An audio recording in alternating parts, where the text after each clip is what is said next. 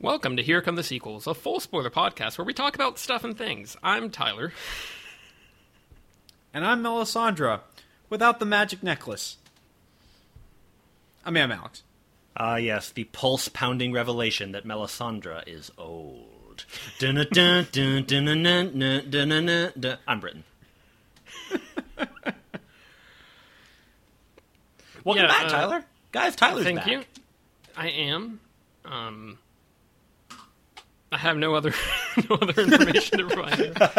That is a that is a weird uh, a weird cliffhanger Yeah. for the first episode. It's just like ah, she's old and There's there's so much like gravity put on that sequence of like, can you even do you get it? You thought, but whoa! And I was like, yeah, well, you know, that's crazy, I guess. Uh, well, Tyler, how have you been? We missed you. Welcome back to the to the podcast. yeah, I'm good. Things are fine. Um, Good, good. Glad to hear it. We'll see if uh, Prime Child uh, makes an appearance on this podcast.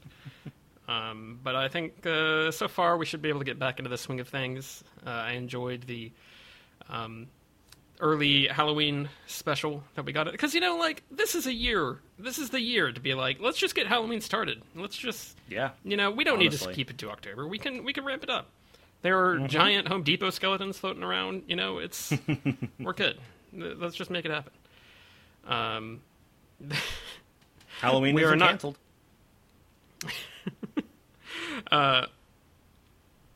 we are we are not talking about more uh, uh, scary, spooky things, unless I guess you're considering uh, Game of Thrones season eight, which are, one of our episodes for may come out on Halloween or about thereabouts. Um, we are talking about Game of Thrones season six, uh, specifically the first five episodes. be the Red Woman, Home, Oathbreaker, Book of the Stranger, and The Door. Our good, good friends at IMDb have given these episodes an 8.5, a 9.4, an 8.7, a 9.1, and a 9.7, which is like easily, I think, the most scattered any of the, at least the first set of episodes for any of these seasons have been. Um, so I don't really know what's going on there. We're, I'm, I'm really not invested in what they're doing uh, until we get to season eight at this Right. point. I'll, I'll keep doing it for posterity, but like the, we'll we'll talk about these uh, and and why why I've uh, dedicated so much time to reciting them every week once we get there. Um, all of the episodes this week were written by D and D, except for episode two, which was written by Dave Hill, a guy who came on last season and is on this season. Um, our directors are Jeremy Podeswa for the first two, uh, Daniel Sackheim for the second two. Podeswa was there in the last season. Uh, Sackheim uh, has been around the block. Uh, I've been, I've, I've actually, I have been watching through the Americans, and I've seen his name pop up quite a bit. I think he's like Cool. a producer on the first three, few seasons, and Wow. done all sorts of fun stuff. Um, and then episode five is uh, directed by Jack Bender, who I did not realize, but apparently he was super involved with Lost, and I think he's actually been Oh. directing TV since like the '70s. Like he's been he's a very veteran TV director, um, which I think shows. We'll talk about that. Sure. Um, anybody have any strong opinions about best and worst episode? I can take it if you want me to uh, Hmm. Go jump for right it, back Well, into things. Yeah, come, the come back in. Yeah. Um, for me, I I feel like these episodes almost are just like stair stepping up in quality uh, through these first five episodes. Maybe not quite directly, but pretty close to it. Um, I do think the first episode is the weakest. I don't have any particular uh, problems with it. I think it kind of feels like this is the point where they've realized, okay, we're not getting another book. We have to produce a season of television on our own completely. We're not adapting anything anymore, uh, at least for the most part. I don't think there's a little bit of uh, highly adjusted Ironborn content, um, but aside from that, pretty much everything is new. Um, and so they're kind of just like we have to cut some stuff out and, and start like splicing these plot lines together. Um, and so I think uh, is it episode one or two? That it is episode one where they it feels like they're kind of sweeping a lot of Dorne stuff under the rug. They're just like, get, Oh, they, Dorne's they out. get through We're- that as fast as humanly people, possible. people are dead. I don't just make it. We're, we're good. We don't need them anymore. We we've realized that George has no plan for them, so we have no plan for them. Just like let's let's start knocking this out. Um, and I think that was the biggest thing. Like for for all the uh, complaints about season eight being rushed that we will address when we get there. Uh, I think this is probably where the most crunch comes in from trying to transition over from the books just because there's a lot of stuff where they're like all right we are writing this ending on our own we're not he's not going to get another book out by the time we're done with this much less Yeah. finish the series um, and so i think that the i don't know it, it it's not a bad episode of television by any means uh, it's still game of thrones uh, i think it just there's there's a lot of addressing points that we have to get through and move on. Um, it doesn't feel like they're really able to settle in and enjoy what they're doing. Um, it's it's more just we have to clean up some stuff, uh, and you also get maybe that's later. I'm mixing up my episodes. We'll address it anyway. Um, I think that effect continually bleeds off to where we get more and more into like, okay, now we're doing stuff that they want to do, and that is not just Yeah. like logistical uh, unraveling. Um, and then I think by the end of the set of episodes, uh, the the door is uh, a really really good episode of this series. Um, there's I and not just because uh, I think this is a very common thing with Game of Thrones where they end with something that's huge, and so that's what you think about when you think of that episode because obviously this is where we get the revelation of what happened to Hodor and and how he uh, went through the the process of becoming someone who could only say Hodor, uh, and then we get his, his tragic death as well, um, and it's rough and you know earth shattering, but the episode itself has a ton of other great stuff. Um, Yeah. We get the introduction of uh, something that will continue over the next couple of episodes of the uh, play that they're putting on at Braavos. Yeah. That Arya is watching, where she's watching some of the events that either she was directly there for or has know, knows the truth about uh, being seen through the light of the commoners and, and how they're kind of repurposing things as like, ah, yes, Joffrey was a wise and noble king, and uh, Ned Stark was just a, a, a dirty northerner, and uh, King Robert was a drunk, which is true, uh, and Cersei is a noble, uh, you know, lady who's uh, Yeah. leading the kingdom. Um, and like they they do a lot of stuff with Tyrion, where they make him out to be even more of a villain. They give him some of Littlefinger's uh, aspects, some of the things he did as far as betraying Ned, uh, because that will continue to be used in the play they've created. And it's just a really fascinating, like it's an adaptation within an adaptation. I think Yeah. it's lovely. I think it's really really fun. Uh, I love Arya's reactions to it as she's watching. Uh, it's I just think that's a really brilliant little insert. Um, Richard E. Grant is there for Yeah. Two two seconds. I think he's he's in a few more episodes, but uh, this one he just pops up and it's like, wait, what? Yeah, and Um, uh, Essie Essie Davis from the Babadook is uh, Hmm. Lady Crane, and the guy playing Tyrion, the fake Tyrion, obviously, Mm-hmm. is uh, he was in Joker. He was um, Right, He was Gary. I did not realize that. who survived when uh, uh, what's his name, uh, Joker was like all, you know, when he was doing all of his jokes and japes. I think But it's yeah, that- Joe Joe Care is what. You, But yeah, I think I think the when, when when I saw him on Game of Thrones, I was like, I know that guy. Where have I seen him? And it was Joker. So a lot of cameos. cool. Um, we also get some White Walker lore. We get the Mm-hmm. the background. We we basically figure out where they came from or why they exist. Um, which is that the children weaponized man against himself, uh, which is pretty neat.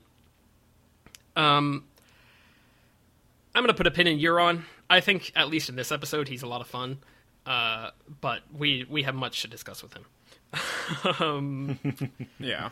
We also get a lot of Tyrion and Varys trying to figure out what to do with Meereen, and in this episode in particular, we get Tyrion uh, doing some uh, d- discussing how stories can be digested into political uh, political motivations and uh, and nice like bite-sized pills to give to the commoners. It's almost like that's a thing that he believes, and we'll come up later.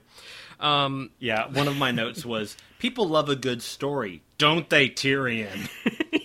people love a good story, right? then we also have uh, the some of them or some of the political stuff starting in the north with with Jon being like, "I'm done with the Night's Watch. What's next?" Yeah. Um, and then Sansa obviously arrives, which is also great that we get Sansa and Jon back together. Uh, that's in the previous episode, but now we're getting some more conversations with them. Uh, they're trying to figure out what they're going to do, and so that's fun to be like, all right, what's the political state of the North right now, and how are we going to handle this? Um, we also get a fun shot of after Jon and, and Sansa leave Castle Black and all the wildlings leave, and uh, Edd is just like, I guess I'm Lord Commander. Uh, and there's just like 20 guys, and they're just standing around. yep. And then obviously the like I mentioned the ending with Hodor. So that I think it's just a really stellar episode across the board. I think there's a lot of great scenes and, and great setup, and I, I really enjoyed it. So Yeah. there's that. Yeah, um so uh, same for for me my best and worst episode are the same episode. Ooh. Oh, And that's and that's the door. Um yeah, no, no truth be told, I didn't have a worst episode out of these 5. Like none of them really bothered me. I was into all of them. Um and I think if I would even say that the that the door is my worst, it's just don't keep killing dogs for your TV show. when Yeah. when summer when summer started growling, I was like, "Don't come on." Ghost is the only direwolf I don't worry about. like, and even him I worry about.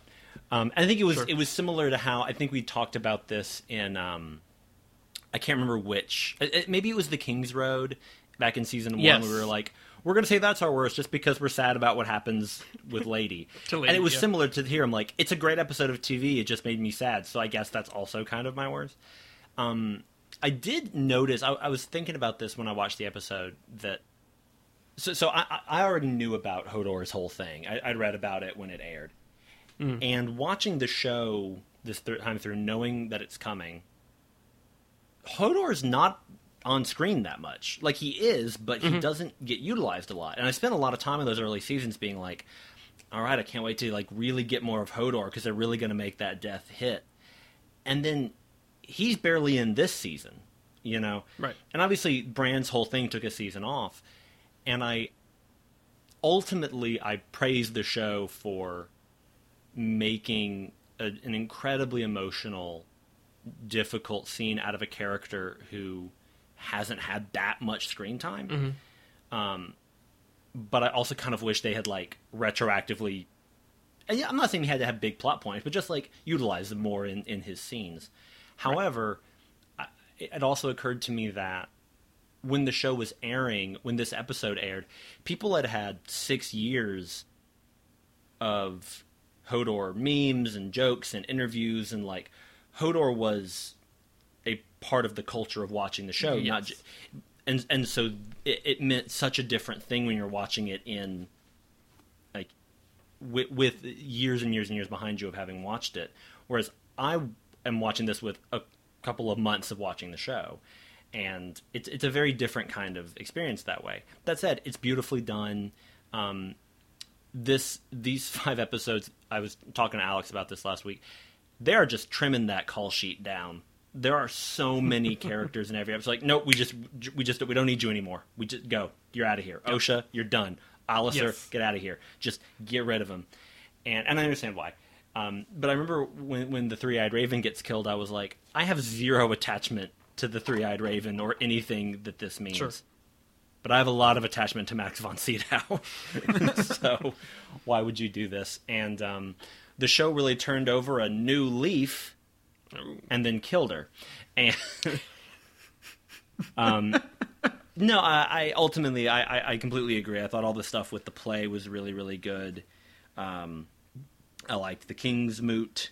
Uh, I will also put a pin in Euron. I wrote that he has two eyes and no Kraken helm. So that's kind of how I feel about Euron. yeah, but yeah, that that, we'll- that we'll episode gives me some feelings I don't like, but also gives me a lot of feelings I really do like. I think there's a lot of really good stuff in that episode. I love the opening where Sansa's just like telling off Littlefinger, and it's like one of the few times in the show we see him like completely cowed, where he's like, "I have you got me. Like I have nothing. I can't. I got nothing." And it's great. I- It's a lot of stuff we'll have to dig into later. So, Alex, Yeah, I'm gonna agree. The best episodes of The Door, um, for all the reasons that you already mentioned, and I'm I'm not gonna not gonna admit that I that I teared up at the end, but uh, you know that's uh, uh, just brush that under the rug. That's between Um, you and who? oh, I, I teared up. and- I teared up three times during these five episodes. So, Yeah. Um, yeah, Hodor was one of my favorite characters, and Yeah. I, I, yeah, that that hits me hard every time I watch that episode. Um, it was hard to choose a, a worst episode because I, I, you know, it, it's f- funny Tyler bringing up the IMDb scores. I thought this was like a really, really consistent, tight Yeah. set of episodes overall. I didn't get any weird pacing issues. Um, it didn't feel to me like they were speeding things up and just like we got to cut stuff out, cut stuff out. Um, it didn't it didn't come off that way to me. But then again, I I don't read the books, which I'm assuming feeds a lot into that. Um, so so it, it was kind of difficult for me to pick out a worst episode. I think by default it's going to be episode two, home, just because.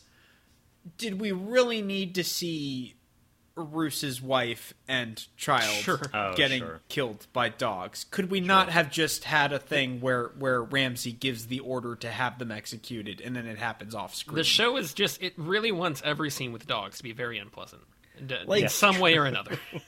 And and you know, I I feel like I've I've been kind of the most hesitant of the three of us in terms of oh they went too far with that. But with this one, I'm just like I get it. Like Ramsay's a monster. In a couple of episodes, he's gonna stab Osha in the neck, and, and she's gonna like bleed out in front of us. Like I I get it. Yeah. Like I don't know. That that seemed like I. I I feel like it would have been classier to, to just have it that happen off screen because we like that the fact that Roose's wife isn't really much of a character, she really is just a plot device to have the son Yeah. to to kind of get under Ramsay's skin.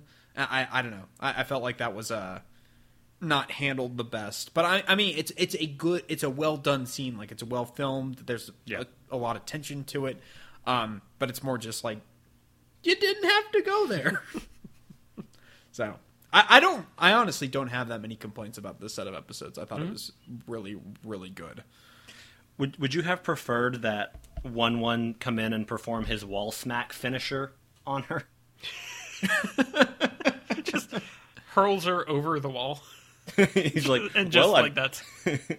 I charged up my super meter so I can do my ultimate move, which is smacking you against a wall. I really, uh, Yes. I it was The so answer is frustrating when when they added Robert Strong and he was just a Wun Wun clone. That was so frustrating. and Doctor Wun Wun. Well, joke for all you gamers out there. That's right, Um, guys. Every now and again, I like to put on my nerd glasses. Yeah, get a little geeky. We are gamers of Thrones. You know Oh my that joke's probably never been done before. Um, any any particular spots we want to jump into? Because I can I can go on a spiel about Euron.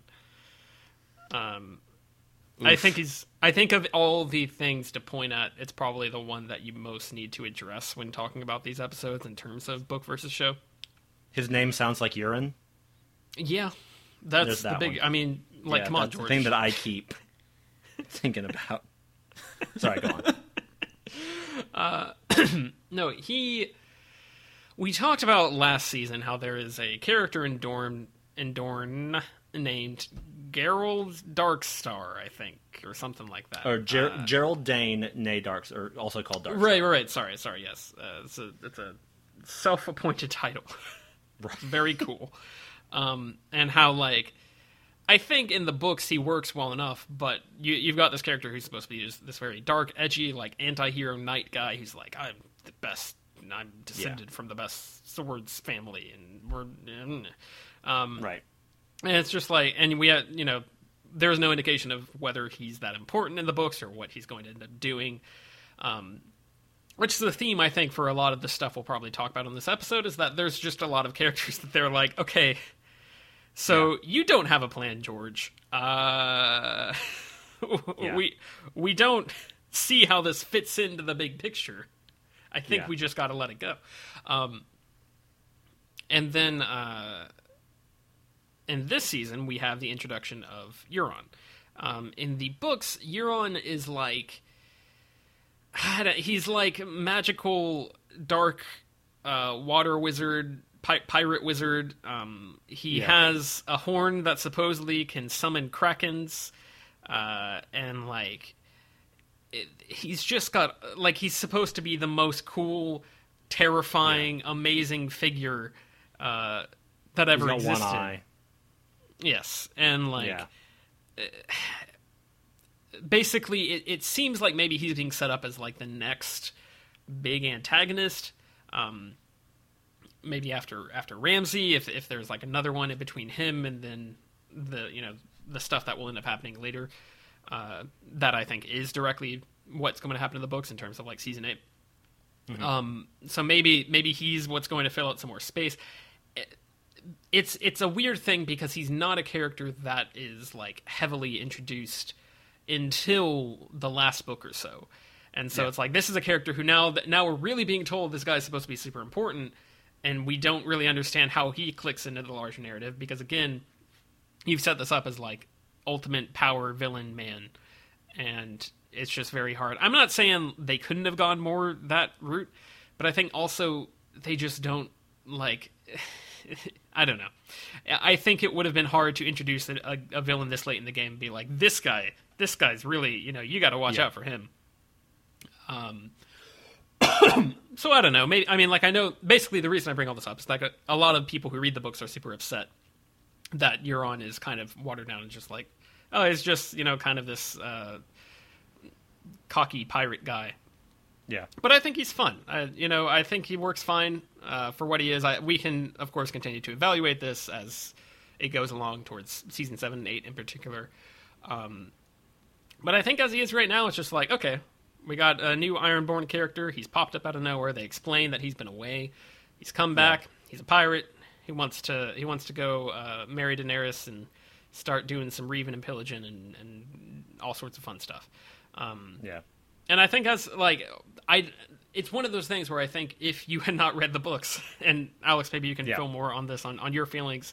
Um, more specifically, I'm talking about this episode because I know I think there are valid criti- criticisms of what they do with him later. But as far as this one goes, I don't know what your feelings are on him as a character because I think he works perfectly fine in this episode for just just watching it like going Nice, through Yeah, he, he he is perfectly fine, perfectly acceptable, and, and I I mean, I, I yeah at, at this point I don't see a real problem with him. I, I will go ahead and say later on I think he kind of becomes a completely different character in a much more cartoony and problematic way. But right now, I think he's perfectly fine. Yeah. And so I don't know. That's that's a big thing. It, it's a, again one of those things we talked about a lot of smaller points last season where it's just like you would not know you're missing anything, Yeah. and there's a reason that it got cut is because they realized you would not know if you were missing anything. so Yeah. they were just like, all right, we're we're gonna condense this a bit. I don't know. Well, and, and he's also in the show. He's a composite of two characters from the books. Sure. Because in the books, there's there's another there's three. Balon has three brothers. One of whom is called Damphair, and he's like, I guess he's technically in the show. He's like the Yeah. priest who is anointing everybody.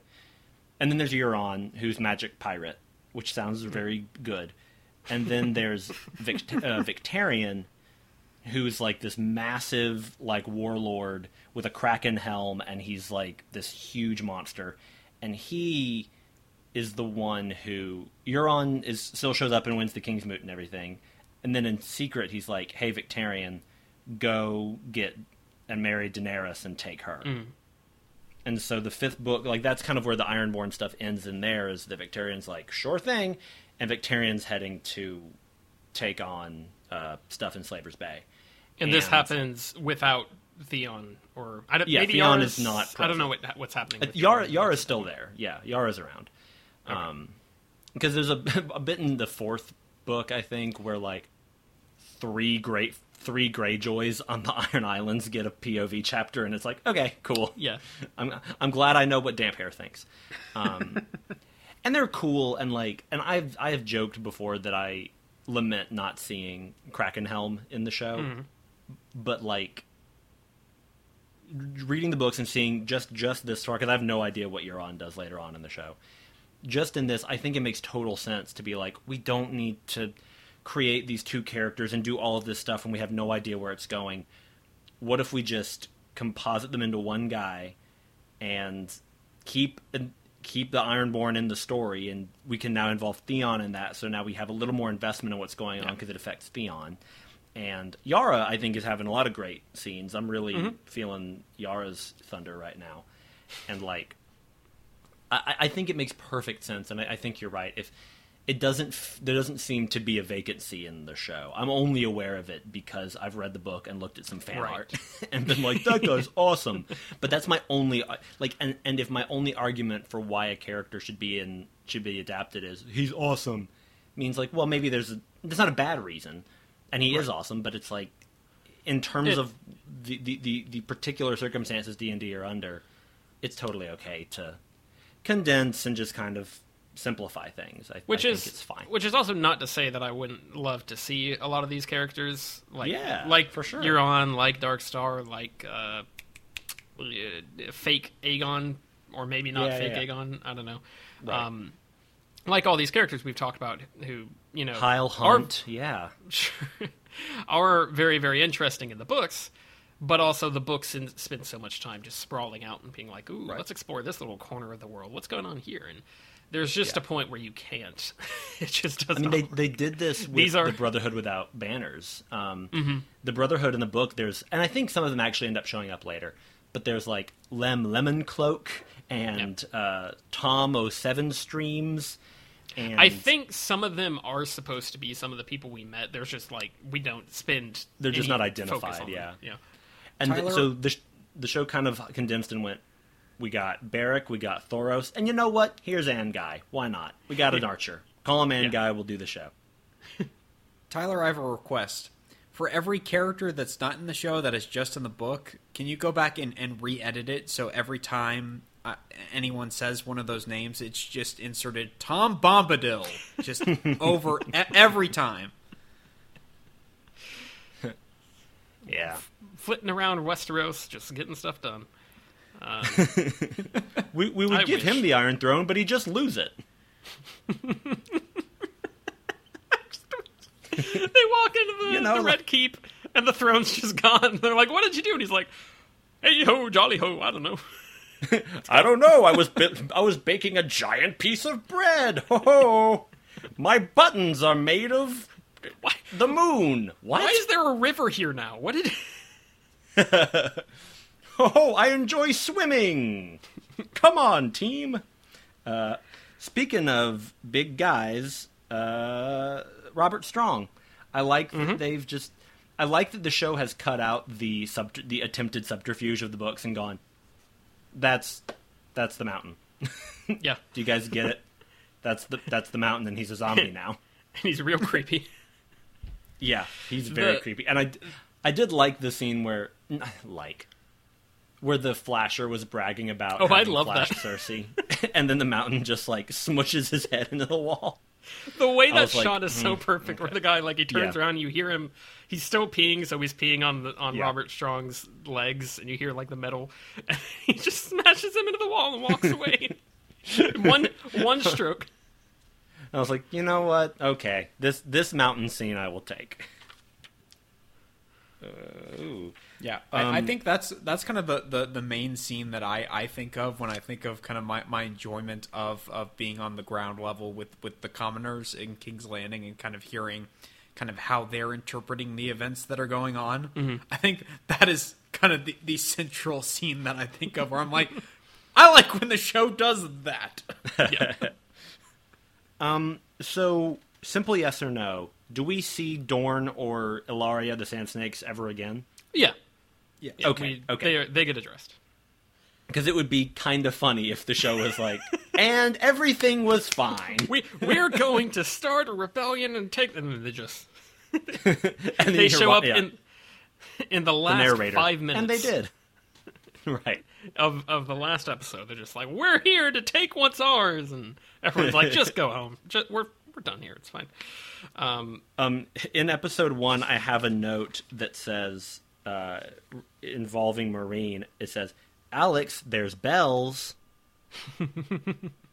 Because they rang some bells in that episode when some all the ships got burned up. And I know Alex loves his bells. Yep. They mean surrender. Um, or ship fire. um, do, do, do, do. Uh, so what, the first time I got teary in these episodes was when Brienne and Sansa were doing the vows to each other. Mhm.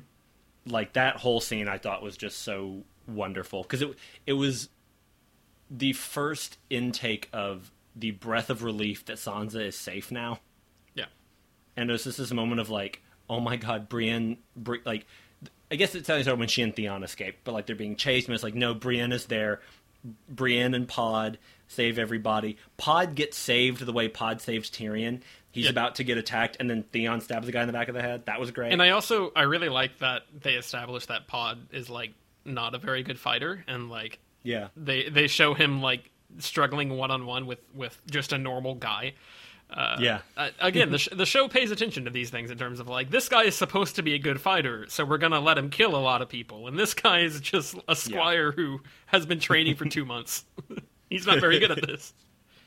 and like all all of that was just like okay okay and then when like Brienne kneels and they start doing the vows and Sansa doesn't remember them so like Pod is having to cue her Mm-hmm. like all of that I just thought was so beautiful um, and then when Sansa reunites with Jon and they see each other like I just completely I was I was just crying I, I was so happy like Mm-hmm. I've just been obviously hashtag be nice to Sansa and now the show is and like Sansa's safe Yeah.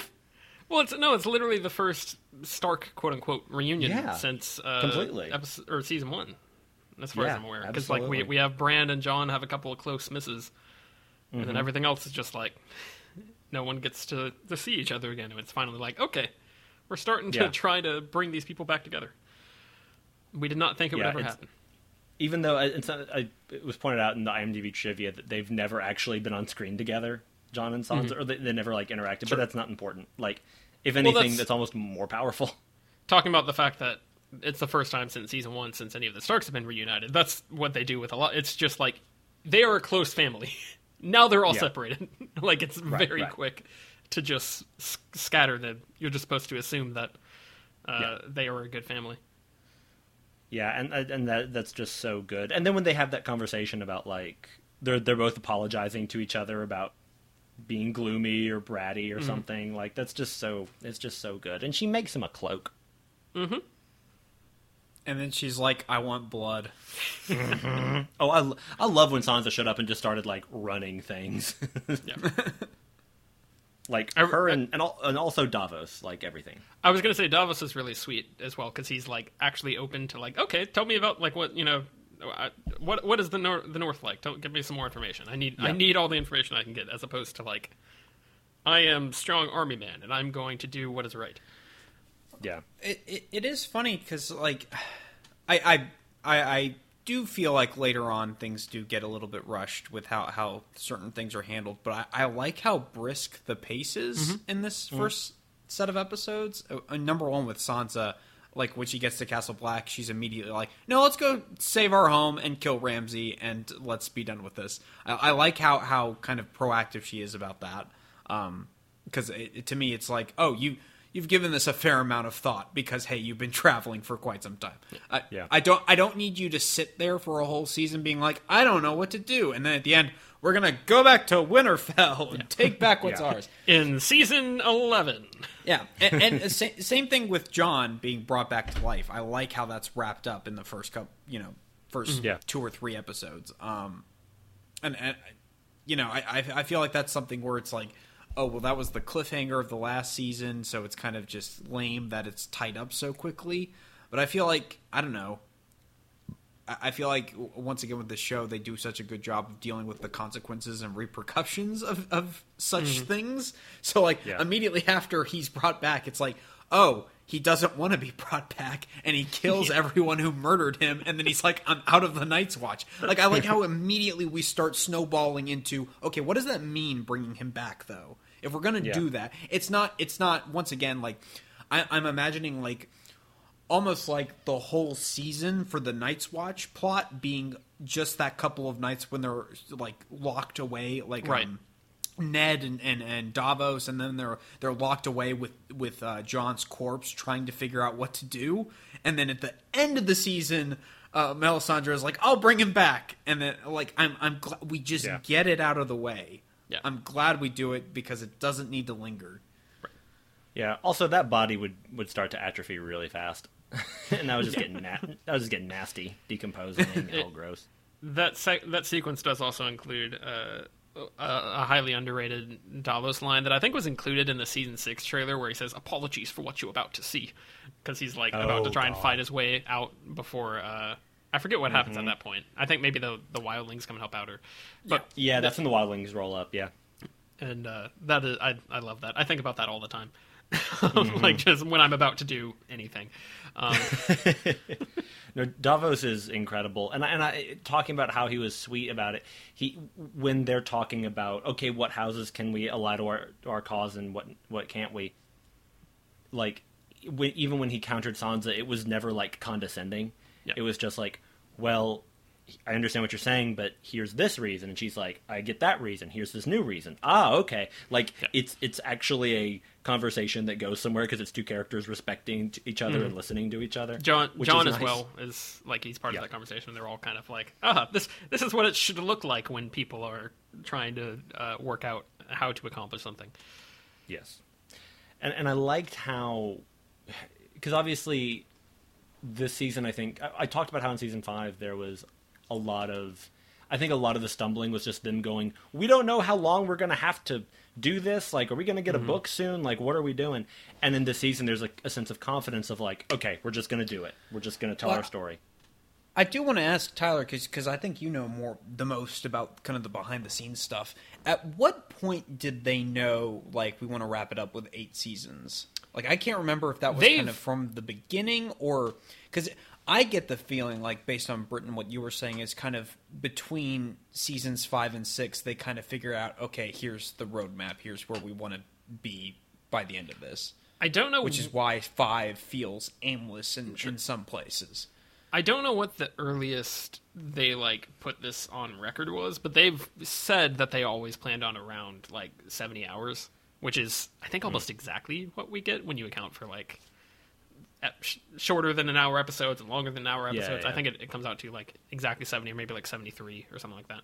Um, so they I think they for a long time have been like, no, we we need to like make sure we're not just getting lost in whatever avenues we want to go down um, Yeah. with minuscule character plots and like getting caught up in the trivia.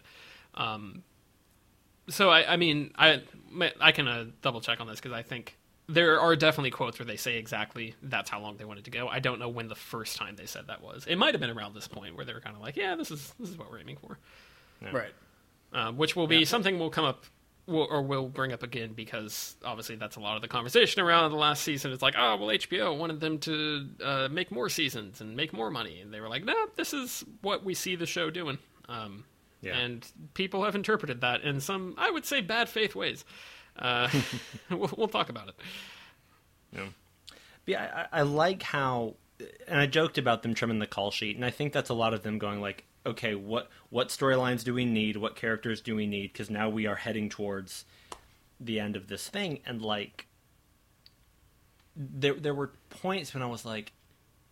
I wasn't offended or grossed out, but I was just like, "Do we need to be killing all of these people? like, Right. we're just getting them left and right. Like, if you're not a main character, I am just assuming you're not going to make it through an episode at this point."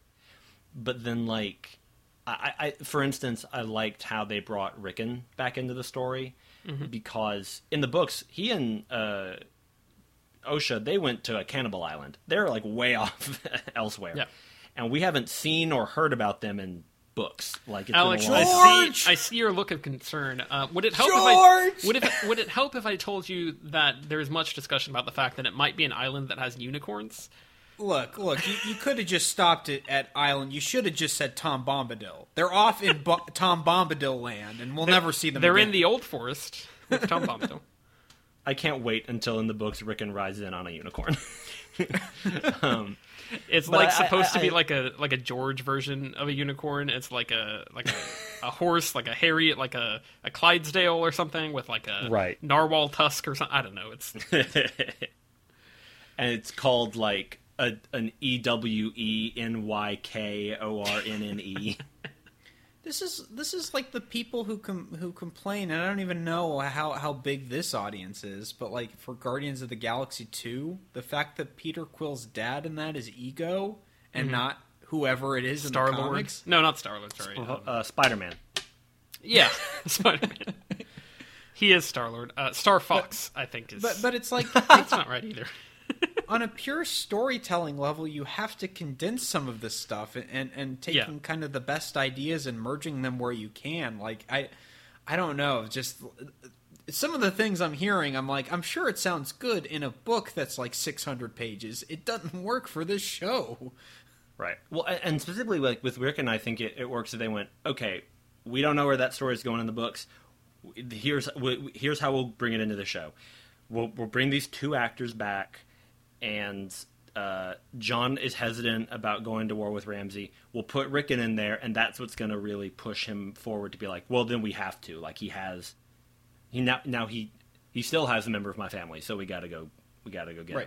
him. Great, let's do that. I was like, that sounds awesome um, then that worked for me. I thought that made sense, and like, and I, and I, I talked about Stannis and stuff at the end of it there, in the end of our last season. But like, I don't know, I all the Alliser, Thorne, and Ollie stuff, like, I thought that worked because that that made Jon's decision to quit make sense. That he was like, look at everything I've been driven, I've had to do, and I've been have, have had happen to me. Like this is not, this is just not worth it. Um, and I do like that he just kind of throws his cloak at Edd, and I was like, the cloak for Edd. And then Edd is the Dolorous Edd is of the Night's Watch, and I'm like, that's great. I love that Edd is still alive. That just makes me happy. Um, that Edd's hanging out. Um, I mean, that- thought all that that, entire- sense. uh, the the mic drop at the end of season three or season Oh, three, yeah. episode three, where he he executes them all. He throws the cloak away. and He's like, "My watch is over," and then he just leaves. I mean, obviously he's not so good. leaving, but like he's he's just nope, we're done here. Yep. And I think he he does have a really good follow up conversation with Edd where he explains, "I I'm supposed to serve for life, and they killed me. I did it. Yeah. I did So not." really, Well, also just the, the, the pure logic of uh, how am I expected to continue to lead when half of these people, like, I know just a handful of them murdered me, but a lot of them supported that Yeah. group. How am I Yeah. supposed to lead? There was a that? there was a pretty solid crowd there when uh, Yeah. he walked up and, and got betrayed.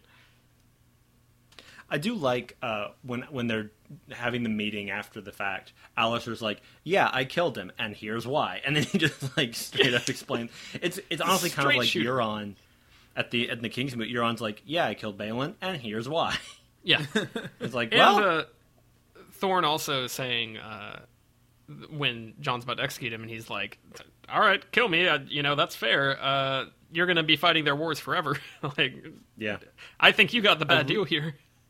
He had this great line where he says, "I fought, I lost, and now I rest," and I was like. Dang, Alliser, that's a good, that's a good, that's a good last good one. line. Good job, man. That was great. And then they did make us look at Ollie's uh, choked face. Not the weirdest close up in these episodes, but a close up nonetheless. um, that was of a man's beepus. It's episode five. Best episode. I will say, I do. Alex and I were talking about this before the recording. That might be the most equal nudity the show has had because Yeah. there's a smash cut to a man just holding his own equipment, and you're just looking at it, Yep. and the show's just like, look, look, look at it.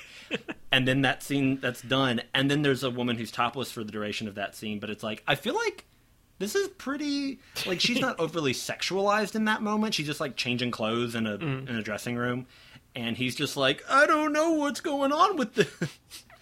and it's just, all right, Game of Thrones, like that's pretty equal nudity. Like, good job, I guess. Good stuff.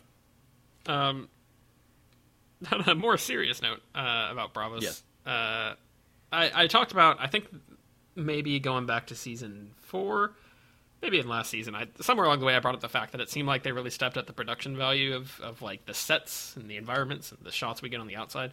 Um, there's a really great shot in episode one where Arya is fighting the waif, and uh, Yeah. she gets beaten down, and you see the Titan of Braavos in the background like standing over the uh, the scene where she's on her knees, um, and it's just a really neat shot. And there's some other stuff like there's a there's a good shot of the um, uh, big pyramid and Meereen. Uh, they, it's still neat. They they do good with that uh, production budget thing. There's some great shots within the House of Black and White when like Arya and the Waif are, are sparring. There's some really good stuff in there.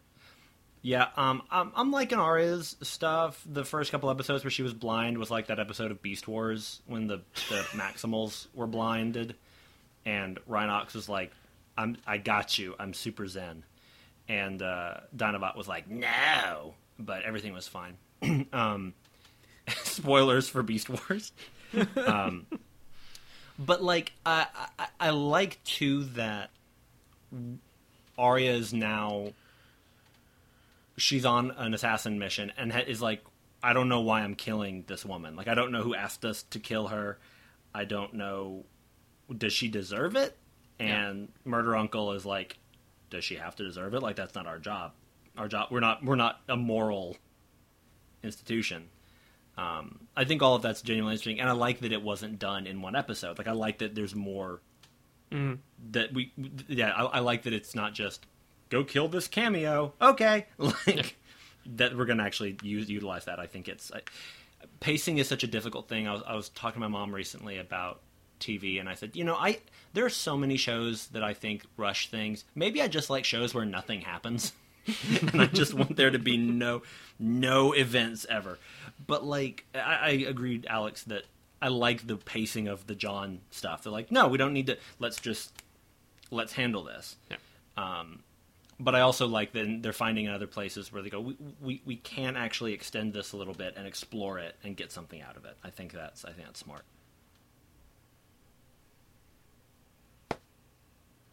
Yeah, I, I do think the plot that suffers the most from like pacing issues or anything, and this is probably just the weakest plot so far of this season, is the Daenerys stuff. Um, yeah. to Sure. me, it feels like drawn out, been there, done that. We've dealt with the Dothraki before. We know how she's gonna, you know, take care of this. And then, like, n- Plot none of twist: it's really it's sur- burning people. yeah, like like none of it's really too surprising, and and Jorah and uh, uh, who, Daario, uh, the two of them just kind of walking along and being and Daario being like, "Well, I got to have sex with her," you know what I mean? And Jorah's like, eh, "Whatever, man. I'm I'm I'm dying. Yeah. The- I'm I'm turning into a zombie." That, And it's uh, like I don't care. it's it's not a it doesn't take like it's a couple of scenes um but that Yeah. that in particular felt very repetitive to me in terms of them like trying to uh, infiltrate um I think maybe is the one I'm thinking of Meereen where where it's the two of them and Grey Worm who like sneak in and then they get, a, Right. get in the big battle and Yep. I don't know there there's just a few s- things like that where they continuously have that happen um and yeah the the whole plot line feels I, it's neat in the sense of like, oh, the poetry of her going back to the roots and like what originally happened here, and now we, you know, we're revisiting all this. Um, but I just uh, there's a point where she's already learned all the lessons she's going to learn from this, I guess, and it, it does seem a little like uh, we need we need her to do something. Um, obviously, it does uh, give her a new, fresh army to work with because now it's like, Yeah. oh, Dothraki are uh, bowing down to her. Um, and so that's a thing that is important, but uh, I don't know that there's anything they could have done particularly better. I think it really is the fact that they left off uh, where the books left off with her last season.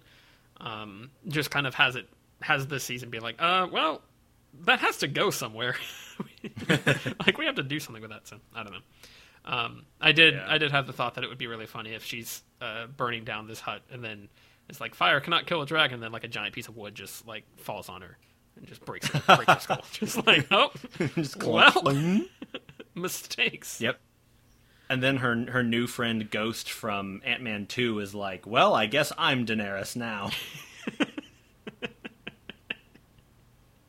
yeah, yeah. I, I all of that stuff. I it wasn't bad, but it was just long. Yeah. And did Drogon just like take off? Is that what? Yeah. Yeah, Okay, like I'm okay. I'm a head up. Okay. I loved Tyrion talking to Viserion and Rhaegal. I thought that was great. Mm-hmm. That was really good. Um, and I, I really like Tyrion proving to the audience like Daenerys needs Tyrion, and like Tyrion is having to learn about this new political system he's in, but like it's so clear he is so aware of like everything she hasn't been doing right, and when he's meeting with the masters about, and you have seven years to deinstitutionalize yourselves from slavery. I liked all of that because he was saying, you know, like you don't need slaves to be wealthy. I didn't have any slaves, and I was born wealthier than all of you.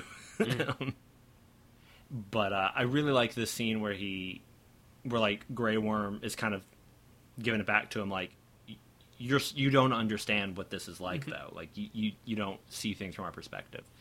There's also my favorite Grey Worm line so far when he and Missandei and Tyrion are waiting for uh, Varys to get out of that meeting, and he's like, "Let's play a game. Let's have a conversation. What do you guys usually talk about?" And Grey Worm goes, "Patrol, things I see on patrol, people I meet on patrol, patrol." Like, M- Missandei he's- also during this it looks so like yeah, like she's so like earnest about this. Like yeah, that's that's what we talked about. That's he's, he's about right. what? I think Dinklage is so much better this season than he was in five. Not that he was bad in five. He just gets so much great stuff. Obviously, this is the season where he gets the "I drink and I know things" uh, T-shirt. But he also he has this great bit where he's like, when he's talking about a story, and he goes, "The mother of dragons, the breaker of chains, all that." it's, That just- was- it's it's so good. that was something that struck me is that I, I know we had talked about some of the changes they made to Tyrion back in season four or at the end of season four and hmm. how that would affect him moving forward. But I think by this point he's they've they've found stuff for him to do. Like I find it really interesting to see him trying to apply his political mind towards Meereen and and the Slavers Bay and figuring out how to manage that. Um, and the fact that like they're a lot more uh, fatalist, I guess, fatalistic in the in how they approach things, and they're just kind of like, we either want the slaves or the slaves must be free. Like that's how everyone is, Yeah. is saying on both sides. So he's like, well, what if we have a compromise? And everyone's like, no, what are you? It's not how we do things. um, Yeah, and there's some moment where, oh yeah, when when they were like, she killed all the slavers, and he was like, yeah, but you didn't put in anything to replace it, so of course it came up again. Like she didn't think this through, yeah, um, which was great. Yeah, I, uh, I I'm liking the Meereen stuff more than I'm liking the specifically Daenerys stuff. Sure. Um, but yeah, I mean it's I like Jorah. Like I got I was really um, uh, into the scene where Jorah reveals that he has uh what's it grayscale to Daenerys and then he like confesses her love and then she's like you're not allowed to leave. You have to go find a cure and then come back. And I was like this is good I like all of this. Jorah my friend. Um, in the flashbacks, the young Ned looks like Sean Bean. Like they did a really good job Yeah. in casting that dude. him The, and the one uh, who, yeah, I was gonna say him and Wylis, uh, yeah. young young Yeah. Hodor, both are like perfect. Um, And I like that they give Rodrik like he does. He just has. He's got some mutton chops. They're not braided together beneath his chin yet, but you can see he's they'll starting there. it. They'll get there. He's taking it for a walk. I I want to I want to mention the Tower of Joy sequence where they're uh, Ned w- with young Mm-hmm. Ned and, and Arthur Dayne because like the, the the Arthur Dayne sword fighting it's so unrealistic it's so it's so cool I love it so Yeah. much No, like really I get good. hype about that really every good. time I know it's like the silliest it should be the silliest thing but like or he's dual wielding the swords and he's you know banging around on on like four people trying to kill him and and just slinging. Oh, it's good. Yeah. It makes me happy. and that that he can do all of that and survive, but then he can't beat Ned. Was it just the two of them? all of that. It's still so good though. Look, yeah, look, it's look, really, Britain, really Britain, we're using General Grievous logic here. That that guy had four arms. He was able to take on groups of Jedi, but you know, one little Obi Wan Kenobi, and uh, immediately he loses And- all his limbs. and It's they fine. do they do have uh and if we're if we're rolling back to season one here uh, when ned faces jamie jamie's kind of like oh this is a fight you're kind of good at this so i Yeah. mean you know you could you could argue that ned's maybe uh, underrated as a fighter uh, Yeah. so i don't know No, that's a good point. It's kind of like when I see a bunch of ants in my house, and I can be like, I know how to do this. Flush you out with water, baby. but then I see one big spider near my recycling bin, and I'm donezo. look you, you That's a swing little at, peek. you swing at three guys you're probably going to take somebody out you swing at one Right. guy then then he you Yeah. know he knows you're going for him and then you you know psychology Just a little peek into my uh, my life before we started recording when I saw a giant spider. Uh, but I'm glad he's okay. I hadn't seen him in a minute, so sure he used to be outside our kitchen window, but now he's over by the recycling bin. So he's making moves I'm happy that he's yeah exactly making deals. But guess what? He still ain't got no skills. That's an In the Heights reference. Sure. Uh, I I do also like that in that sequence they have uh, Bran call out to his father, and he's like, "Hey, I'm over here," and uh, like looks around for a second, and Max von Sydow's like, "Nah, he didn't. I don't know what you're talking about. That was it was the wind. He's fine because uh, and." No, knowing in season five where he's like, "All right, now you got to come with me because I'm about to die, and you're going to see what happens if you mess with the past." I, that was something that I think watching the show originally as it was coming on, I was always kind of confused as to like what the point of the Hodor stuff was. I think Yeah. it makes more sense now as to like the fact that Bran and uh, spoilers, I guess Bran does not really mess with the past moving Okay. forward, and so it's kind of like this seems to be a lesson to him to be like you have a lot of power. With great power comes good gr- good responsibility. Um, it's, uh, yeah i think i think that's the idea that we're supposed to take from this is that basically max Sydow was waiting for the right moment uh, to let him know like just so you know you can really screw things up if you try to to change what happened. And also given the fact that hodor has always been like this time must be a flat circle and you can't change anything so that's neat Yeah, I um, paradox I remember, and now that you've clarified that he doesn't change the past, I, I can give this theory.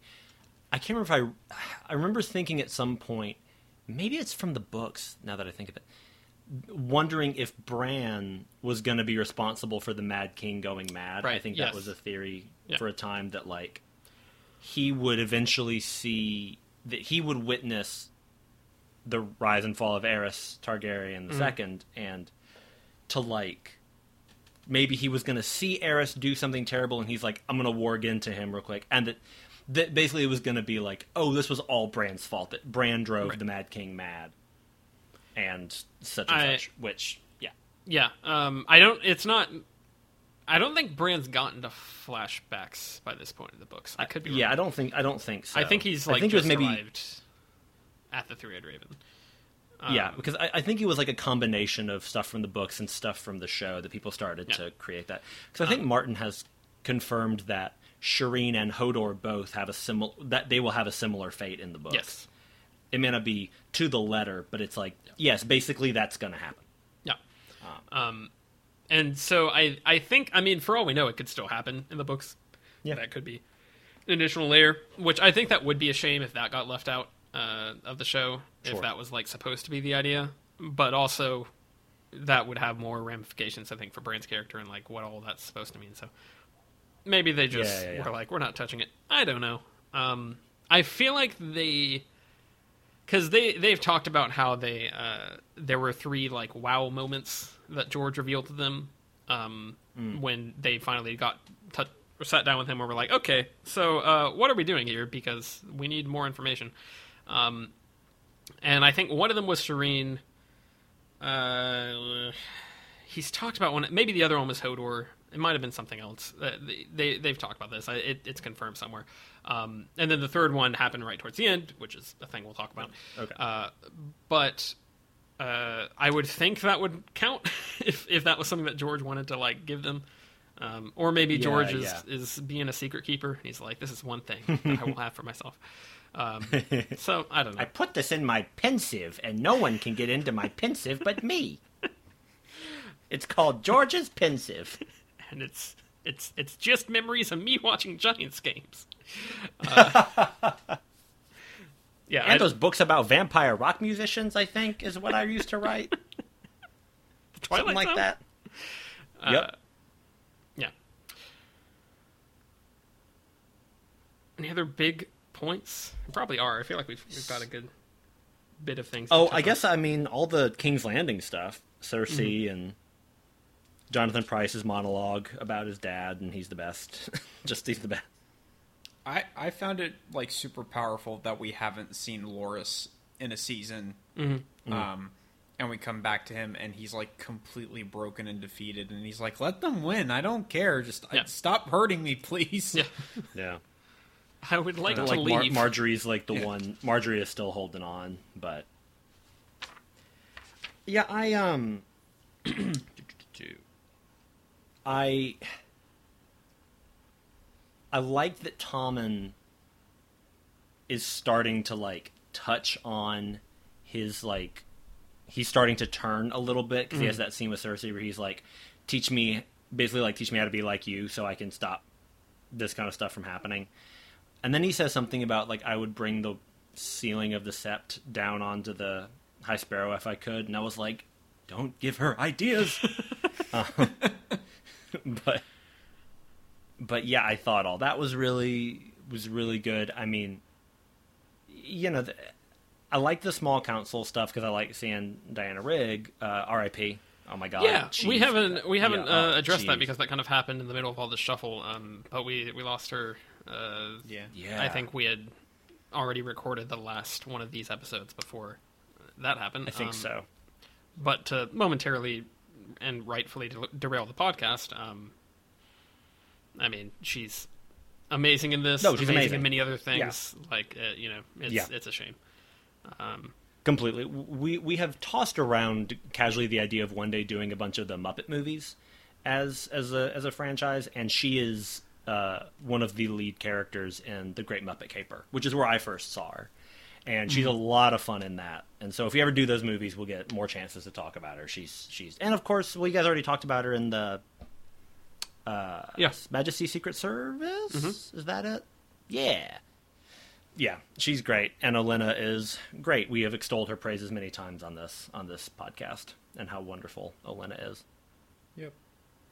Man, um, Mace got a haircut, sure. A little, little, little shorter in back. Not as many uh, funny. I think he at one point tries to like interject, and then Diana Rigg cuts him off or something. um, there's also a really great scene where Cersei comes in, and I think Pycelle has been talking to Tommen, Yeah. and and and he's been he was basically trying to get Tommen over on his side, and he's looking all like puffed up and proud. And there's a really long take of Pycelle just kind of sh- slowly shuffling out of the room. like it was very funny. He's, she's like, "Get out of here." Okay. Do do do do do, and just like slowly.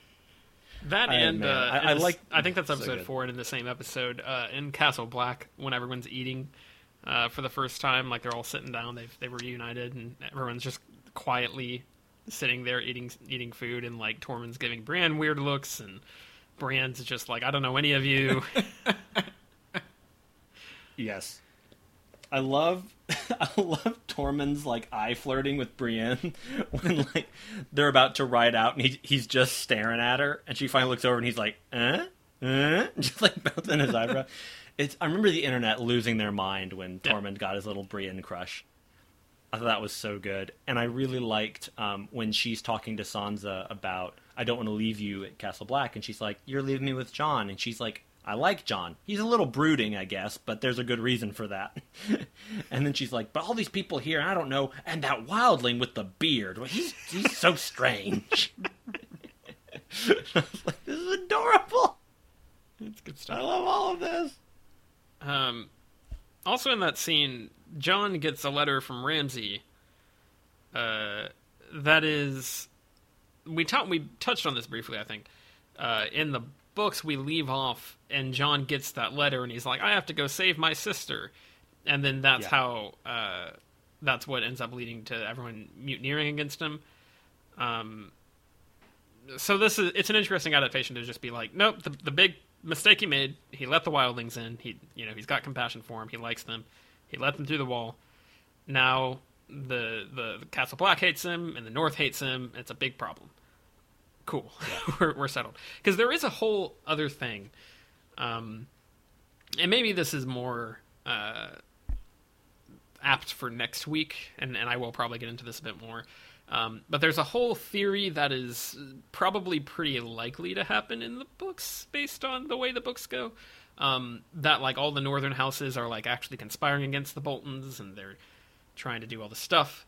Um, whereas the the show really takes a more direct route of like, nope, they, uh, they they're they're ticked off at the Starks. like you know, Yeah. the, the Karstarks have been killed. Um, by the by Robb, uh, or at least their head was killed by Robb, Yeah. and so they don't like him. They don't like Jon because Jon let the wildlings in, and the wildlings are now going to attack their homes. They're at least they're afraid of that. Um, and I, I think th- the way the show approaches that and the way that gets executed in the next few episodes works out well. We'll talk about it.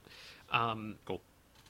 but yeah, uh, the I, I definitely left this. I think for me, for the first time in a while, I left this being like the this set of episodes being like I I really want to watch the next episode already. Yeah. Um, I think that this one sets up a lot of really cool stuff, and then uh, all of that really gets paid off in the next few episodes. Um, a good showing uh, across the board, I would say. Probably one of Yeah, the. I agree. I, I think it's up there with season three in terms of opening set of episodes. Oh, sure. Um, I agree. I definitely agree. Yeah, I um a few other just like minor things. Meera killed the White Walker. That's awesome. So now we know that the White Walkers can only be killed. Yep, they can only be killed by brunettes. uh, and I have do do do Davos is great. Um. Oh, Roose, when he's talking about Stannis's killer, he hits the word man really hard, where he's like, Well, I'd like to meet the man that did it.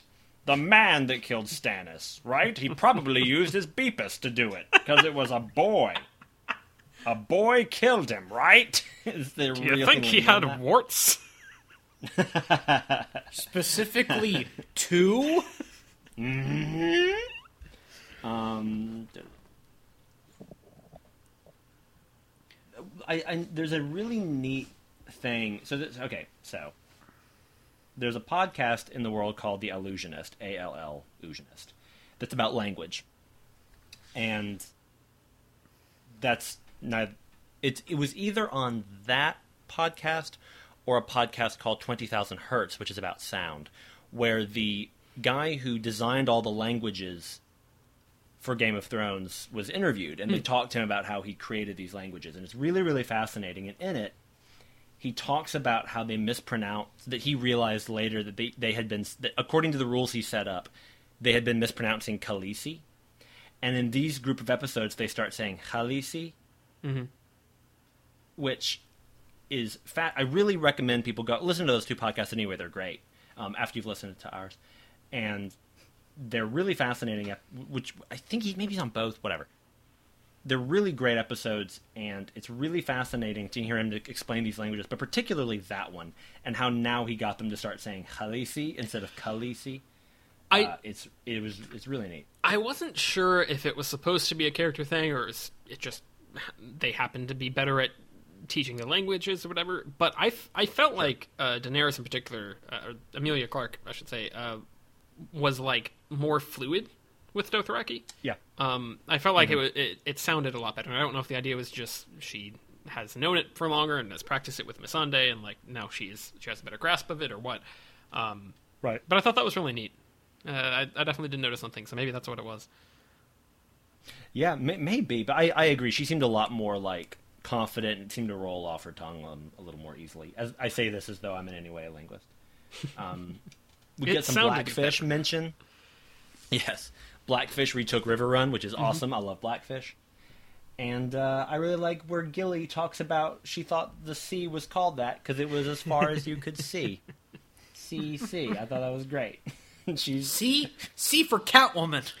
We we she also might be she might be my favorite character gilly i don't know i really like her a lot we also get Sam throwing up, which I don't know if he's thrown up before, but he will throw up again. Uh, foreshadowing, a little uh, ooh a little hint for the future there. i mean it, going by movie and tv rules that means he's pregnant so With twins. oh beans oh no Um, I did want to point out the scene where Littlefinger returns to talk with Sansa. Um, and she is very much like, no, we're not going to forget that the rape scene that everyone hated happened. Yep. We're not going to forget that. Do you want me to describe to you in detail, Littlefinger, what exactly happened? when she keeps challenging him like what do you think happened to me what do you think he did Yeah. okay what else do you think he did like she keeps pushing it on him like it's it's so good Yeah. So once again, like the show probably did go too far, at least in in kind of explicitly being like, yeah, that happened. But I, I still appreciate the fact that they, they didn't forget that. They didn't Yeah. just sweep it under the rug because people complained. And they're like, no, no, no. This is a, a key character moment that she needs to have Yeah. where she's confronting him because this horrible thing happened And- to her. And it's yeah. totally his fault. Specifically, is is helping drive more of a wedge between her and Littlefinger. Like that's I think Yeah. yeah quite uh, good usage, I guess. Um, yeah absolutely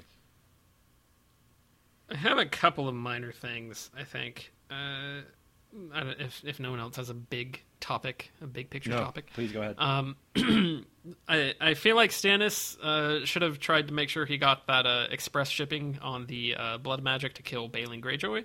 Um, yeah he, he was he was so hyped about. Oh yeah, I got Joffrey killed. I got Robb killed. Man, it's it's great. And uh, this one didn't didn't pay off until after he's already dead. And it's like, wow, never uh, never shirk on that. You know, maybe he's he's he's looking at the the mother and the, the father and the crone and the stranger going i have killed balon greyjoy up there in the seven heavens I, St- Stannis and Robert and uh, uh, who's the third brother? and robb and Um, oh uh uh, ba- uh renly Renly, yes. Duh. Uh, they're all sitting around. He's like, "I did it." Killed Balon. Killed and then ba- Balon Balon walks in and he's like, "I killed you." He's like, "It was my brother." I don't know. I nope I did- nope and i also got shaggy dog it was all me me me me I did thoroughly enjoy when Balon gets thrown off the bridge. Oh, that was great. I I I have Yeah. expressed before that I am a huge fan of of showing any scene where you got a good you know guy getting chucked off of something and you get to watch him fall. That, I I don't know why. I just love it. It's it's always hey tickles my fancy. to call back how does denethor die in Ooh. return of the king does he get pu- he gets pushed off of something He right he jumps off. Uh, No, he, he he, jumps gets, off. He, Okay, he okay. jumps in the, the, the pyre where where Faramir is is almost getting burned. That's and he's like, "Oh, right. Faramir was alive this whole time. Maybe I've made an unwise decision." And then he runs like a mile and a half to Mm-hmm. the end of, of the top level of Minas Tirith, and then just jumps off. which I would also accept as a categ- part of this category of scenes. So Yes, because I remember you, you're you're theorizing that Balon was essentially wet yes, Denethor. yes, correct. It's uh, just and now saying. he's very wet um, Mm-hmm. and dead. Uh, I I really like the idea of Stannis being like the usurper Robb Stark, the usurper Joffrey Baratheon, Balon Greyjoy, Shaggy Dog. he just has a fourth leech. he just tosses in there. Shaggy Dog is the one he hates the most. So Shaggy I Dog can eat his meat. canonical. His canonical. He's looking at Shaggy Dog the way Tormund's bouncing his eyebrows at Brienne, like, oh, ho, ho. And then you just hear Robb, like, Robb walks over, he's like, no, no. There is, uh, I, I do like some of the stuff they do with Ramsay as well, uh, in terms of like solidifying, a how awful he is, but b the fact that he is like overly arrogant and, and is probably making Yeah. bad political decisions. Because he kills, we haven't even mentioned this, he kills his father in this set of episodes. Yeah. Uh, and then is like, nah, he was poisoned by his enemies. Um, and his maester's face uh, when he's saying that, where he's like, what What did he do? He's just, his maester is just very like, uh, it's like Martin Freeman esque, like just, I don't, I don't know. Um, and and he kind of just accepts this and is like, well, he's gonna kill me if I don't do anything, uh, which is pretty fun. Um, and I really like the poetry of the fact that both Tywin and Roose were killed by their uh, their sons, and like yeah. they're the guys who orchestrated the Red Wedding. And it's like, oh, who, wh- what's the payback going to be? You know, when are the Starks going to get theirs and get their comeuppance? And it's like, well, th- they're both kind of terrible people because they orchestrated this. That you know, they've got their own problems that are going to come back to bite them. Like you, it, Yeah. I think it's a very consistent uh, worldview uh, to have them be killed by non-Stark related things Right. uh, just because of like how they manage their families. I mean, specifically their families, and so uh, I thought that was really neat. Yeah, that's, I thought about that. That's interesting. Hmm. It's like they thought about it when they wrote the TV show. Maybe so. We can only hope. Um, what else was I going to say about Ramsay? Oh, also, uh, he's he mourns Myranda for like thirty seconds, and he's like, yeah. Uh, they're, they're like, okay, well, do you want us to set up the pyre, or maybe bury her? And he's like, nah, dogs, man. What are you like? They they need food. this is fine. it's like, oh no, Myranda's dead. Oh well. Who wants lunch?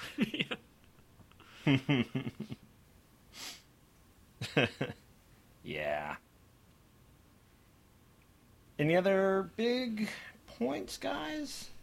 In these first five? I I did like our call uh, fraternity uh, bros in the first couple of episodes here in Daenerys's, where they're just like making lots of crude jokes and poking fun at Oh, yeah. Daenerys and, and being bros. They, what what's the? They have the interaction where. Uh, the guys, I, I think one of them says there's nothing, no greater pleasure to, than to lie with a beautiful woman or something like that, and they keep bringing up like, what about killing a man? and what about Yeah. like eating good food or something like that? And then I think he's, he ends up saying, uh, "It's one of the top five great things in life." It's it's great and weird, and I think uh, again one of those things that probably people point to is like, "Oh, that's the, the show goes too far to humor." But I think the show just always has this really dumb humor, like Yeah. lying ready to boil up at any moment, and I kind of love it. Had they talked about the Dosh Khaleen earlier in the show? Because when they, when Jorah and Daario go to Vaes Dothrak, Jorah's like, "Well, you know, she was supposed to come here after Drogo died, but then she didn't." Had they ever addressed that before? Well, the I don't know if they really talk about it. I mean, I think the idea is that the place where she ate the heart is the temple she burns down. Yeah, Right, That's the idea. And so uh, Okay. obviously she'd been there. I don't know if they really address anything just because like at the end of the the season 1 plot line everyone's kind of Yeah. dead and scattered and no one is there to like take Sure. her back to Well, it, I, I, to Britain's Yeah. point, it's a little weird, particularly at, at the beginning of season two, when when her and kind of what's left of her left of her kind of Dothraki clan, they're just wandering the desert. Yeah. And Jorah's not like, well, you know, technically, since since Drogo died, you, you the Dothraki would want you to go to this place. right. Like it's it's it, it it's not ever Right. brought up. Um. So that's that's Okay. It, it. Does feel a little retconny, which may may also feed into some of my issues with that feeling just kind of needless and kind of. Well, I guess she just needs more people for her army, and Yep. okay, Okay. Yeah, and I was fine with all of it. I did like that there's that one woman that looks a lot like Mirri Maz Duur, and I just assumed Daenerys would immediately set her on fire. and she's like, "Hello, I'm ah!" just like Dracarys, Dracarys, Dracarys. I have killed Mirri Maz Duur. Stannis, you didn't even know her. that wasn't Mirri Maz Duur, Stannis. uh. oh dear, good stuff. Well, if there's nothing else, Tyler, would you like to do your the recommendation section? Would you like to start that off? Sure. You, you missed a week. Yeah. Um, I did watch, watch a few movies over the the break somehow. Um, my I, I watched. I'm, going to throw a, a, half recommendation or a, a, a less full throated recommendation that nonetheless I enjoyed a lot. Um, is the Amazon Prime exclusive Vast of Night, the Vast of Night. Um, Oh, which was a really neat movie. It's uh, I, I think I'd seen it on the Amazon homepage, and then also Red Letter Media did a, a an episode on it. Um, and uh, it's really neat. It's a it's a cool little movie about. Uh, it's really focused on radio and communication, and the, I mean, it, it's supposed to be like a Twilight Zone episode. The the, uh, the the beginning of the movie has this like oh the Paradox Theater, uh, Mm. Twilight Hour or whatever. Like it, it it's directly calling back to shows like that. Um, Yeah. and so like it does get supernatural but a lot of just the craft of how the movie is made is really fascinating and, and fun to watch. Um, the camera at least for a good portion of the beginning of the movie never goes anywhere without following a character all the way there. So like there's a character who Oh. um, like or there are a couple characters who walk across this small town in New Mexico um, and the camera follows them all the way as they have this conversation. It's not like one track or not one track. It's not one shot. Um, there are some long continuous shots but like it does break it up. It's not trying to do it that way.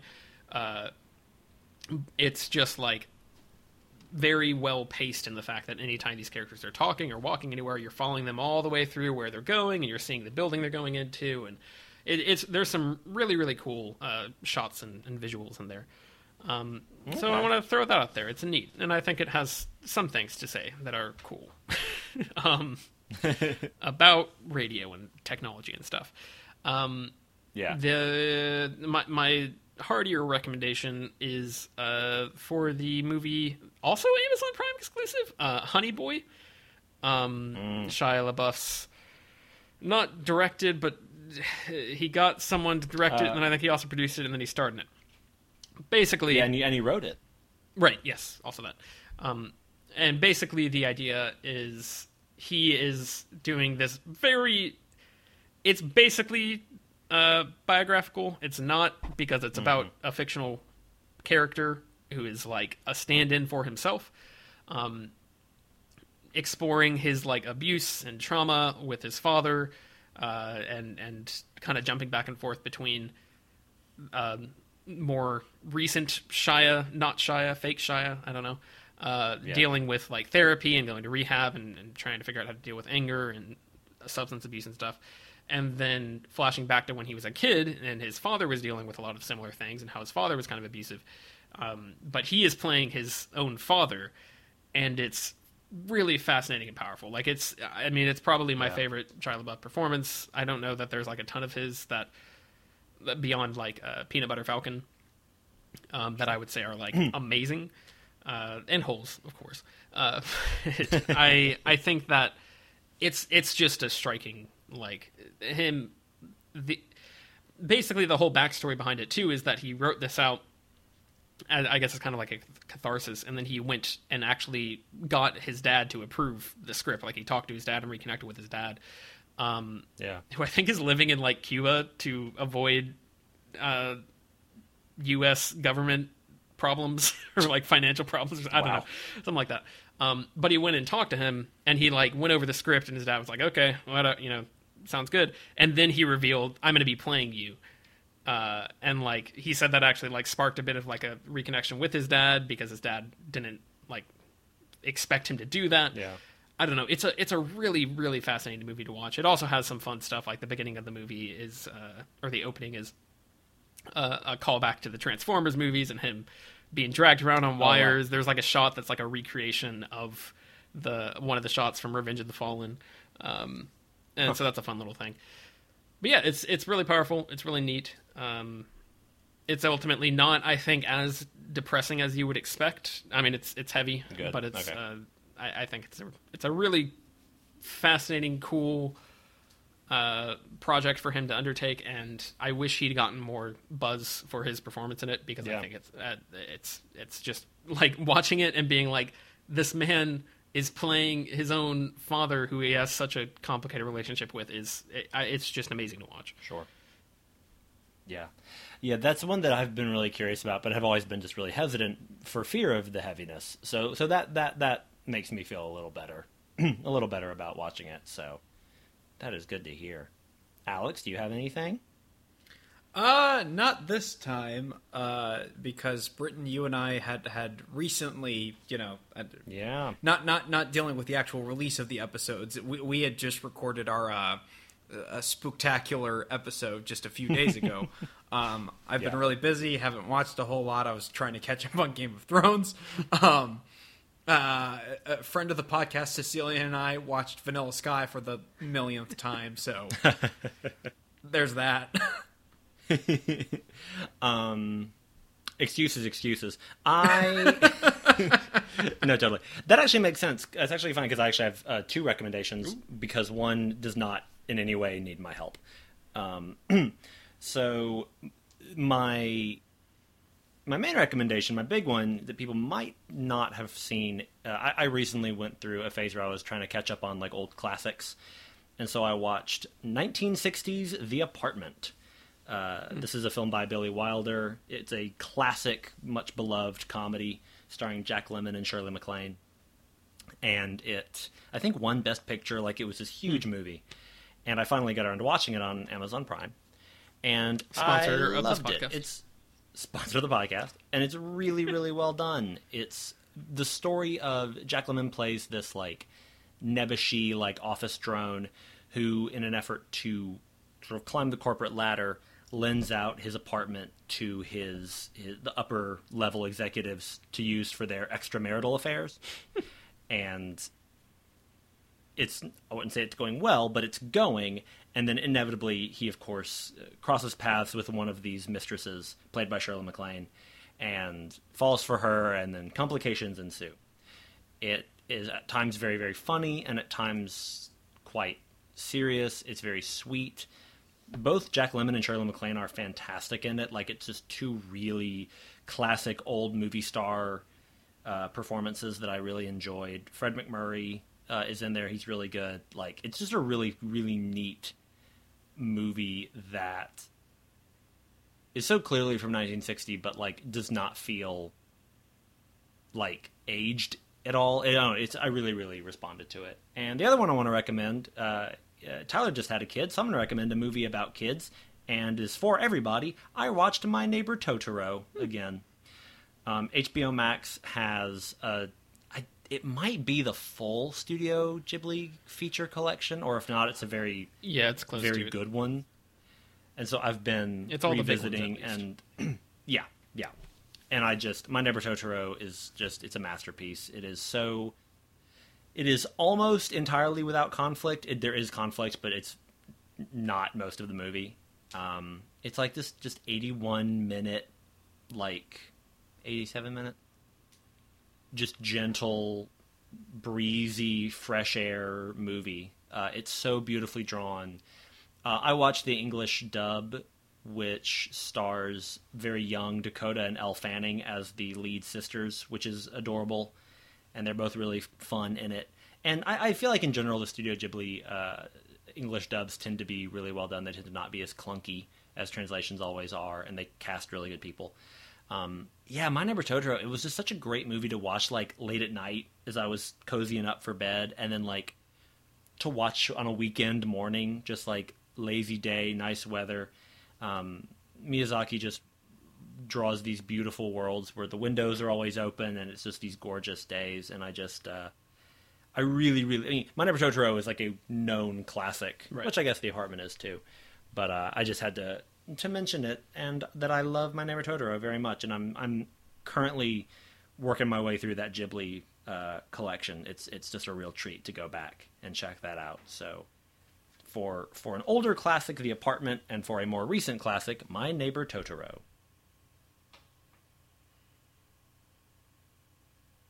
Seems good. Yeah. well, Tyler, you think you can squeeze out another one of these next week? Yes, I don't. I don't know how I feel about that description, but You feel like you can do another episode next week? yeah, hopefully we'll be uh, we'll be back to it. Um, I'm excited to watch this next set because uh, Yeah, it's a too. strong one. Yeah, I'm I'm very excited. Ditto. Well, Tyler, we're glad you're back, and we're glad to all be together again for this spookiest of season. Boo. Yeah, I don't know if we've decided uh, if we're going to do any sort of other Halloween ones beyond the second Spooky Buddies, second annual Spooky Buddies podcast. Um, which is weird that it happened in like almost the same time frame. Yeah, Um, that's wild. September is a is a busy month for me, I guess, or October or whatever. Um, Apparently, fall is a time of change. Uh, it is. Gosh, you know, it really makes me think. But uh, yeah, we'll we'll we'll talk about if we want to throw out something in the middle of covering Game of Thrones in terms of uh, a, a fun Halloween episode, or maybe our Halloween episode will literally be us covering the finale of uh, Game of Thrones, which I don't know. That's uh, a nice coincidence, I guess. Um, yeah. You can find us online at herecomethesequels.blogspot.com. You can find us on Twitter at HCTSequels. Uh, you can search for us on iTunes, on Spotify, uh, SoundCloud. Uh, there's probably another thing I mentioned. You can email us at herecomethesequels at gmail.com if I didn't already say that. Um, Britton, I, I, I did listen to the last podcast, and I noted that you also struggled to find things. It is not that Yeah. easy, Alex. You, we'll have to make you do it one of these days. We're just in so many places. We're gonna have to get Yakko Warner to come in here and do a song about all the places you can find us. well, there's iTunes and Spotify, SoundCloud, and that's it. I can't remember any others. yeah. Well, yay! Thanks, guys, for tuning in. Um, I'm gonna go hold the door. I've been Britton. I've been Alex. I've been Tyler. You're you're having a good night, I hope.